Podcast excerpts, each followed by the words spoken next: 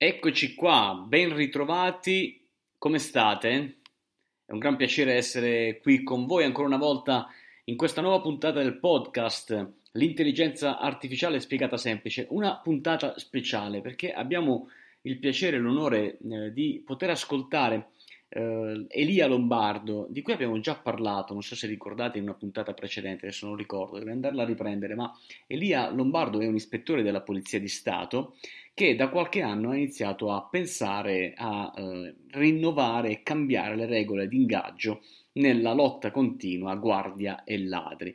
Eh, l'ha fatto utilizzando un algoritmo, creando proprio un algoritmo di intelligenza artificiale di machine learning che apprende in base a quello che succede eh, sul territorio, in base all'apertura dei negozi piuttosto che delle fiere o dell'arrivo di navi da crociera, insomma tanti dati messi insieme che permettono oggi alla polizia di aver invertito la corsa del, della guardia dietro il ladro. In realtà oggi la polizia ha la possibilità di avere, la polizia intendo anche i carabinieri, la, i vigili urbani, insomma chi oggi fa attività di prevenzione ha la possibilità di avere un alleato in più, cioè le informazioni su quello che succederà nelle prossime ore all'interno di una città e quello che sta succedendo già in diverse città italiane. Il dottor Lombardo lo spiegherà benissimo nel suo intervento all'interno di questa conferenza che insieme abbiamo tenuto a Trani, dove abbiamo parlato eh, di intelligenza artificiale a studenti eh, della scuola, com- dottori commercialisti, ad avvocati e nel suo brillantissimo intervento eh, l'amico Elia ha raccontato quali sono state le fasi di, della genesi di questo progetto, quali sono state le difficoltà e i successi che ha raccolto e quali sono le sue ambizioni. Ritenevo potesse essere utile per tutti quanti voi ascoltarlo direttamente dalla sua voce, è un grande piacere, ti ringrazio Elia dell'opportunità, vi lascio alla sua eh, puntata totalmente sua e come sempre buona intelligenza artificiale a tutti. Ciao!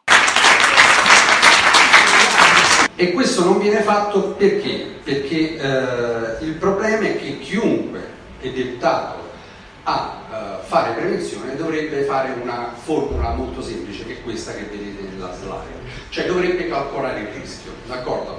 Il rischio viene calcolato in ambito diciamo uh, professionale in questo modo, cioè rischio è uguale probabilità che un evento possa accadere per il danno che quell'evento, qualora accada, produce. Ok, questo è il, è il calcolo del rischio. In realtà tutti quanti però commettiamo un errore, cioè che cosa facciamo? In questa formula ci concentriamo solamente sul danno, ok? E non ci concentriamo invece sulla probabilità. Perché? Perché il danno è un dato certo, ok?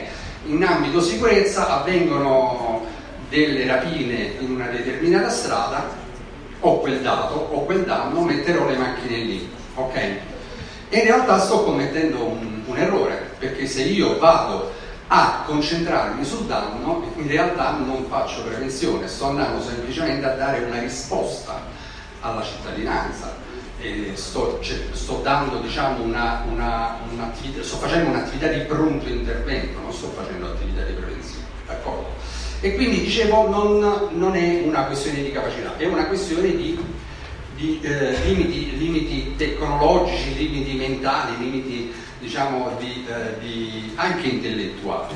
E che cosa succedeva tanti anni fa? Succedeva questo, cioè nel senso che eh, la, la, la, sfida guardie e ladri veniva rappresentata in questo modo. Ok, un po' tutti quanti immaginiamo che la sfida guardie e ladri viene rappresentata come dei fumetti, in questo modo, cioè il ladro che scappa avanti e il poliziotto che corre dietro. Questa era una, una sfida accettata, ok? Nessuno criticava questa eh, questa vignetta o questa eh, rappresentazione, ma in realtà era un problema, era un problema. Io che facevo questo tipo di attività, guardando questa vignetta, in realtà mi sentivo un perdente, mi sentivo uno sconfitto, perché? Perché quando accade un evento, in realtà non è un, uh, anche se io riesco ad acciuffare il malvivente, in realtà non ho fatto un, un buon lavoro, perché il mio lavoro era quello di evitare che l'evento accadesse. Quando c'è un evento abbiamo un danno, abbiamo una vittima, quindi ci sono dei, dei costi anche di tipo sociale, ok? Si abbassa la percezione di sicurezza, insomma è molto grave quando avviene un evento. In realtà quando viene acciuffato il criminale non è una vittoria, ok? Ma in realtà è una sconfitta. E quindi tanti anni fa io ho capito questo, eh, abbiamo capito queste dinamiche che bisognava cominciare a, a, a cercare di fare qualcosa di diverso per arrivare ad ottenere dei risultati diversi. Ho cominciato a dire a me stesso, poi a dirlo a qualcun altro, con dei grandi rischi, io voglio cercare di prevedere il crimine. Ok? Mi sono posto un obiettivo. Ora potete immaginare 20 anni fa andare a parlare insomma, in una questura o in una prefettura eh, di avere questa intenzione, certo insomma, ho, ho, rischiato parecchio, insomma, in alcuni casi insomma, hanno anche pensato di, di, mandarmi a fare le psicotecniche, insomma, cose del genere. Ho rischiato questo, ci sono andato molto vicino. Uh, ma in realtà sapevo bene cosa, cosa, cosa volevo, okay? perché? Perché uh, in uno studio criminologico che ho fatto di lunga gittata sono riuscito a dimostrare che tra i tanti crimini che può commettere un essere umano, che un essere umano può commettere tantissimi crimini, okay? ci sono dei crimini che sono prevedibili. E quali sono questi crimini? Sono quei crimini che vengono definiti crimini predatori, ok? Lo scippo, la rapina, il furto, il borseggio, ok? Eh, sono quei crimini che purtroppo ancora erroneamente, a mio giudizio, vengono definiti di microcriminalità, perché in realtà non è microcriminalità, quella è macrocriminalità, sia per numero di eventi che succedono, ma anche per i problemi che, eh, che, generano nella cittadinanza. Si sente parlare sempre di criminalità organizzata in Italia, si è parlato tanto di terrorismo, ma in realtà la vera emergenza è proprio questo tipo di criminalità, perché è quello che più va ad incidere sulla percezione di sicurezza del cittadino, sul sentimento di fiducia nelle istituzioni e anche sull'economia. Immaginate, ci sono alcuni territori che al di là della criminalità organizzata sono eh, oggetto di discriminazione proprio per micro, quella che viene definita microcriminalità, cioè se non ci sono investimenti su alcuni territori perché, perché eh, eh, immaginate il turismo, okay? non si può investire in turismo perché c'è la microcriminalità, quella che viene definita microcriminalità.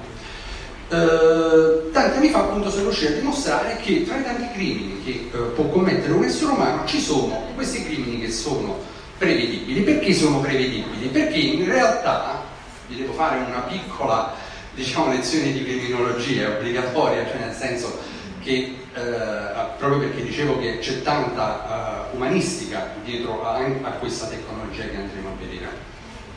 Perché questi crimini in realtà sono delle azioni illecite poste in essere da dei soggetti sicuramente deviati, okay?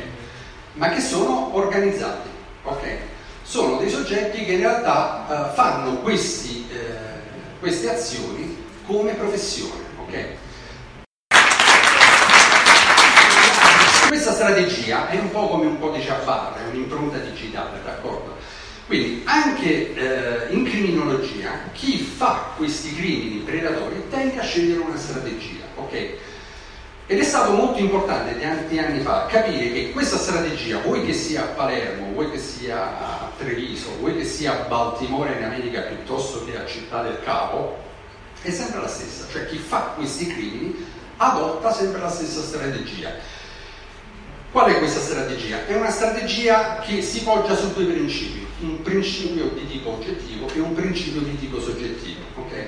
Io, se dovessi commettere un reato predatorio, tenderò a fare che cosa? A scegliere un territorio dove secondo un principio oggettivo avrà presenza di prede di target, che mi interessano, appetibili, d'accordo?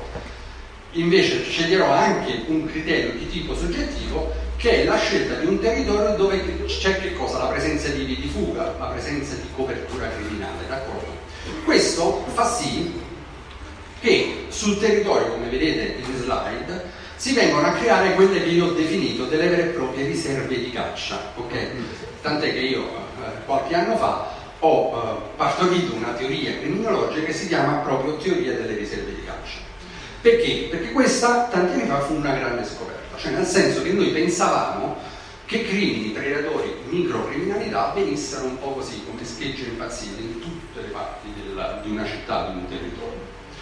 Eh, in realtà abbiamo capito che non era così, cioè prendendo una città come Napoli, vedete c'è questa uh, diciamo, slide, che lo, spiega bene. Questa è la raccolta dei crimini avvenuti a Napoli in, dieci anni, d'accordo? Come vedete ci sono delle zone che sono degli inferni danteschi e delle zone invece che sono dei paradisi terrestri, cioè dove non era successo neanche un crimine. Questa fu una clamorosa scoperta quando abbiamo raccolto i dati, ecco l'importanza dei dati. Perché? Perché eh, apparentemente quelle zone dove eh, c'erano tantissimi reati erano analoghe a quelle zone dove non c'erano i reati, quindi non riuscivamo a capire perché poi in realtà dal punto di vista criminologico sociologico, eh, perché quelle zone non erano interessate dai crimini, invece quelle altre zone sì. Andando a fare degli studi abbiamo scoperto che laddove non c'era eh, diciamo, il crimine perché non si combinavano precisamente questi due principi, cioè il principio di tipo oggettivo e il principio di tipo soggettivo. Eh, questa ecco, è una tipica riserva di caccia, d'accordo? Vedete, un, questi, questo, questi, cerchietti rappresentano una zona di Napoli dove si concentrava un, un criminale, d'accordo? Vedete, questa è proprio una riserva un criminale che nell'arco di un anno lui faceva sempre, cioè questa era la sua zona di lavoro, d'accordo? Non si spostava, non andava da nessuna parte. Perché? Perché il suo obiettivo era avere, eh, in questa zona aveva dei target a disposizione, lui compiva 14-16 colpi a mese che gli permettevano 1800-1900 euro di, di, di stipendio, d'accordo? E quindi lavorava lì, d'accordo? Ora noi, secondo un vecchio, un vecchio principio, noi giravamo, ma non è che ci concentravamo, sì, poi c'erano le attività di indagini, ma è tutta l'altra cosa. Io parlo di prevenzione, cioè nel senso per prevenire, ovviamente era difficile perché noi non sapevamo l'esistenza di questa, di questa attività professionale sul territorio, sapevamo il tabaccaio, il barista, il, il salumiere, ma non sapevamo che ci fosse anche diciamo, un, un, criminale che avesse istituito, vedete, in una zona così, in triangolo, okay, in un triangolo di strada, 150 metri di raggio più o meno, che avesse istituito in un anno la sua attività. E quindi è nata questa, diciamo, questa uh, eh, questa teoria, la teoria delle riserve di caccia. Perché? Perché questa è stata un'altra grande scoperta, ok?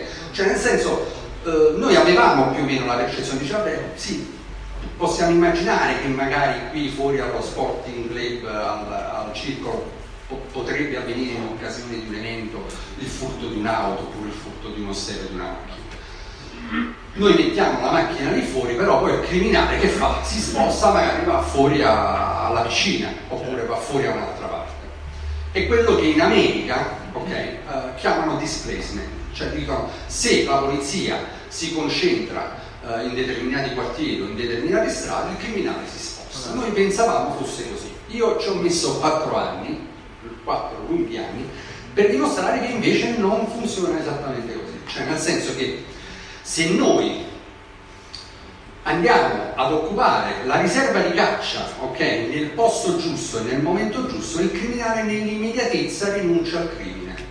Okay? Perché abbiamo detto che non sono crimini di impulso, sono crimini invece professionali, d'accordo?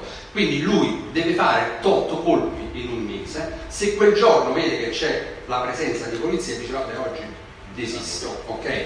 Oggi vado a prendere mio figlio a scuola oppure vado a fare un'altra cosa, ok? Se si accorge che la riserva di caccia è andata definitivamente persa perché la polizia è diventata ovviamente più furba, allora ecco che tenterà di spostarsi, ma quello spostamento inevitabilmente causerà nella sua attività meno efficacia e soprattutto più vulnerabilità. Cioè se io prima facevo 14 colpi adesso ne farò 7, ne farò 6, perché eh, diciamo sono più limitato se prima avevo costantemente, come quello là che abbiamo visto, successo di impunità, adesso invece rischio di incappare in qualche situazione. E questa fu una grande, questa scoperta fu una grandissima vittoria, perché abbiamo capito che era possibile fare prevenzione andando a limitare l'azione dei, dei criminali. Guardate che tutto quello che dico ovviamente può sembrare banale, cioè nel senso che eh, io ricordo il professor Marselli, che il, il professor Gambino conosce, un giorno quando presentai questo, feci una presentazione di questo tipo mi disse, ispettore, ma mi dica la verità, ma una cosa del genere non è che voi già la fate in polizia? Io purtroppo dovete dire no, non, la facciamo. Dice, ma come mettete le macchine per strada? E in realtà le mettiamo su statistiche, insomma, su percezioni, magari la cittadinanza fa delle istanze, la parte politica, il sindaco, il comitato di ordine e sicurezza pubblica, insomma, segnala delle effervescenze e noi andiamo un pochettino a mettere le risorse secondo questi, eh, queste, eh, queste, questi principi. In realtà appunto non, è, è, sbagliato. E, perché? Perché non c'erano questi, eh, questi, queste conoscenze. La infungibilità delle riserve di caccia è stata una grande scoperta, perché abbiamo capito a un certo punto che la nostra attività non dovesse essere più quella di scendere per strada in attesa che avvenisse qualcosa. Okay? Guardate, è una rivoluzione copernicana del modo di fare sicurezza. Eh, l'obiettivo che ci si è posto con questo lavoro era proprio questo, cioè nel senso cambiare il paradigma, cioè far sì che le pattuglie che lavoravano, quindi i poliziotti, che i carabinieri, i vigili urbani che lavoravano sul territorio, non dovevano più scendere per strada in attesa che avvenisse qualcosa, ma doveva essere invece un'attività di, di, diciamo, di controllo del territorio per evitare che qualcosa avvenisse. Quando sono andato a studiare la teoria dei giochi ho scoperto che in teoria dei giochi c'è proprio un modello matematico, ok? Un modello matematico che è proprio quello guardielladri. Ok, in realtà la disputa guardielladri è un modello matematico preciso, ok? Eh, che ha anche un nome, anche una definizione. Il modello matematico teoria dei giochi si chiama gioco non cooperativo a somma zero, a somma costante. Che significa? Significa che i due opponenti, in realtà in questo momento a una ci sono delle pattuglie, cioè carabinieri di polizia e ci, sono, ci, saranno anche dei malviventi che stanno insomma, cercando di fare qualche colpetto, d'accordo? Ho gessato, la gente esce, magari hanno preso di mira qualche appartamento, qualche macchina, ok? In realtà è una guerra che si gioca sul territorio, in realtà guardie e Lari stanno disputando una, un, un, conflitto? Eh? Si chiama gioco non cooperativo perché in questo conflitto i due opponenti non si mettono d'accordo, ok? Però sono in conflitto a somma zero, a somma costante, perché? Perché la vincita di uno equivale sempre alla perdita dell'altro. Ok? Cioè se, se l'altro fa il colpo, il poliziotto ha perso, se l'altro viene arrestato, il poliziotto ha vinto. In questo modello di gioco, in questo modello di gioco abbiamo sempre, eh, cioè c'è una particolarità, ci sono due figure, ok? Due opponenti. Però in questo modello di gioco ci sarà sempre una figura che farà il leader, avrà il ruolo di leader, leader e una figura che avrà il ruolo di follower. Ora vi chiedo a tutti quanti, tra guardie e ladri, secondo voi chi è il leader e chi è il follower? Il leader è il ladro. Il ladro è il leader, giusto? Ok, l'abbiamo visto nella vignetta. Ok, il ladro fa la prima mossa e poi il poliziotto farà la seconda mossa, qual è? L'acquisizione della denuncia, andiamo a prendere le telecamere, i testimoni, quindi tutte informazioni di valore probatorio, si arresta la persona e poi ci sarà tutta l'attività ok? L'azione penale, d'accordo, se ci va bene. Eh, la fortuna è aver capito che questo non è assoluto, cioè nel senso non è che è sempre così, ok? Ora vi chiedo una cosa, avete risposto tutti quanti bene perché il ladro, cioè il, chi è nel, in questa disputa, chi è il leader e chi è il follower. Ora vi chiedo perché il ladro è il leader e perché il poliziotto è il follower? Cioè cos'è che ha sì, quello è l'obiettivo, è il risultato, ok? Perfetto, quello è l'obiettivo e il risultato, ma perché il ladro riesce a fare la prima mossa rispetto al poliziotto? Quella, quella, è la motivazione. In realtà vi do, vi do, dei suggerimenti perché bisogna essere brevi. Ok, in realtà il ladro, il ladro ha un patrimonio, cioè ha proprio un patrimonio in saccoccia che usa per essere leader. Il poliziotto quel patrimonio non ce l'ha, lo prende dopo. Qual è il patrimonio? Pensate. Le conoscenze che ha quello che ha fatto prima. Le conoscenze, le informazioni. Ok, il ladro professionista ha le informazioni. Il ladro conosce la preda, conosce il target, cioè conosce se in quella casa ci sono, c'è, c'è diciamo Uh, no, se, ci sono, se c'è ricchezza e se non c'è ricchezza, se dove c'è ricchezza vale la pena agire perché magari c'è un, un allarme, d'accordo? Cioè, conosce il nemico, sa che oggi ci sono io per strada che sono un fessacchiotto, domani ci sarà il presidente che invece è uno tosto, ok? E quindi dice no, non mi conviene agire quando c'è il presidente per strada, mi conviene agire quando c'è il Lombardo che è, insomma, un poliziotto un po' così, ok? D'accordo? Quindi lui ha tutte queste informazioni. In realtà il ladro, il ladro, il, il ladro che commette il crimine predatorio, in realtà è un vero professionista della profiling, cioè è un grande profilatore, ok? Calcolate che ci sono dei, dei ladri eh, truffatori in America che oggi sono presidenti di multinazionali, perché sono stati eh, ingaggiati prima dal governo, dai governi eh, federali per, per, aiutare a, a catturare gli altri, gli, altri, gli altri, personaggi e poi sono diventati addirittura quelli che, eh, direttori di aziende che invece contrastano determinati Cioè chi ha più informazioni riesce a diventare leader. Ed ecco che arriviamo alla tecnologia. Come vedete sono arrivato alla tecnologia dopo aver fatto un, un, diciamo, uno studio, eh, eh, nel senso che la tecnologia è nata a valle di un'esigenza, è nata a valle di dire io ho bisogno di questo, cioè nel senso non è che è stata inventata qualcosa e dice vabbè vediamo poi se funziona, no, è stata eh, io dico sempre, è stato fatto un lavoro sartoriale, un lavoro che, ci, che potesse permettere al poliziotto di avere maggiori informazioni. Ora, ovviamente, qua dovrei fare diciamo, piccola, eh, un piccolo inciso, cioè nel senso che si potrebbe fare questo tipo di attività con le statistiche, si raccolgono dati, ma purtroppo si è sempre in rincorsa, ok? Si va sempre perdendo. Bisogna creare qualcosa di che? Di che? Bisogna creare qualcosa di più intelligente e quindi ho sviluppato, dopo tanti anni, quella che a me non piace più chiamare intelligenza artificiale. L'intelligenza artificiale lo era quasi qualche anno fa, cioè nel senso è stata, è stata sviluppata qualche anno fa per permettere di arrivare ad avere l'intelligenza aumentata.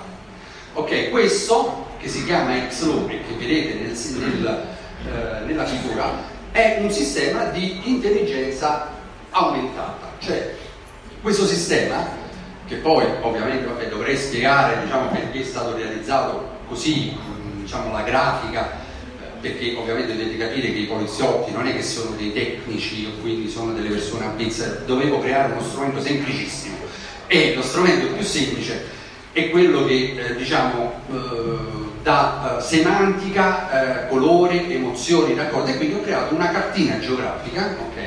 Quindi che potesse dare la, uh, il senso di territorialità dove mi trovo, quindi il, diciamo, la, la, percezione spazio-temporale, e dei colori. Questi colori che voi vedete in, in, uh, in, in immagine, adesso li andiamo a vedere proprio in, real, in, realtà, diciamo, ecco qua, questa è proprio la realtà, ok?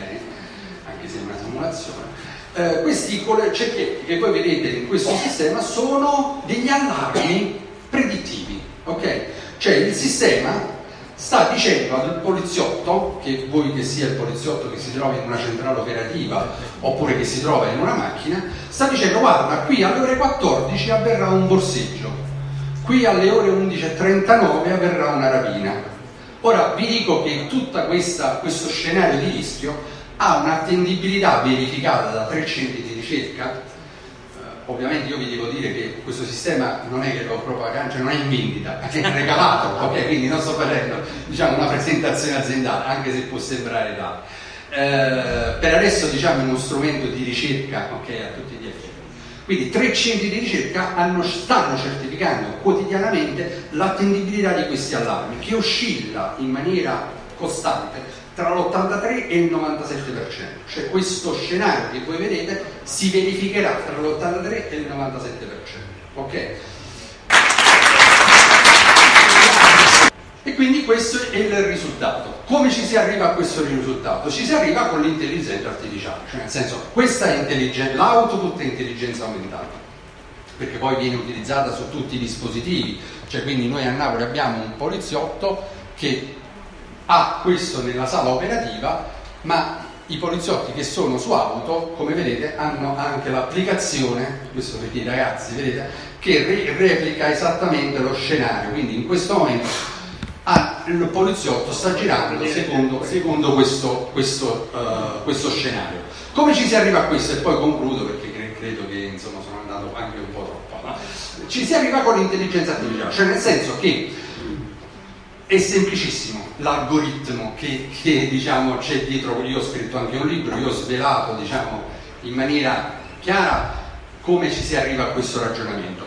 Sempre, se, abbiamo detto che i crimini predatori sono ciclici e sono stanziali. Okay? Ora immaginate di avere sotto, ecco, immaginate che questo, questo, questa schermata abbia due livelli, okay? due layer.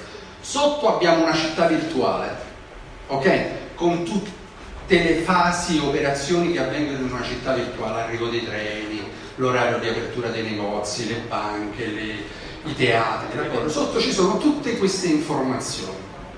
Sopra queste informazioni ci sono invece gli eventi che vengono, che noi, di cui veniamo a conoscenza. Se noi sovrapponiamo questi due layer, lasciate adesso questo, se noi sovrapponiamo questi due layer, ci accorgeremo che i crimini avvengono in quelle zone di caccia di cui vi ho spiegato prima, a fasi ed operazioni regolari e quindi va da sé che sono prevedibili. D'accordo? Quindi questo, questo tipo di intelligenza artificiale adotta un procedimento che non è statistico, non è probabilistico, ma è euristico. Cioè che significa? Significa che tra i tanti crimini che possano avvenire su un territorio, il sistema di intelligenza artificiale sta andando a cercare quei modelli criminali che si ripetono costantemente nel tempo e nello spazio e li mette in suppurazione e li mette e fa scattare l'allarme. Scusate.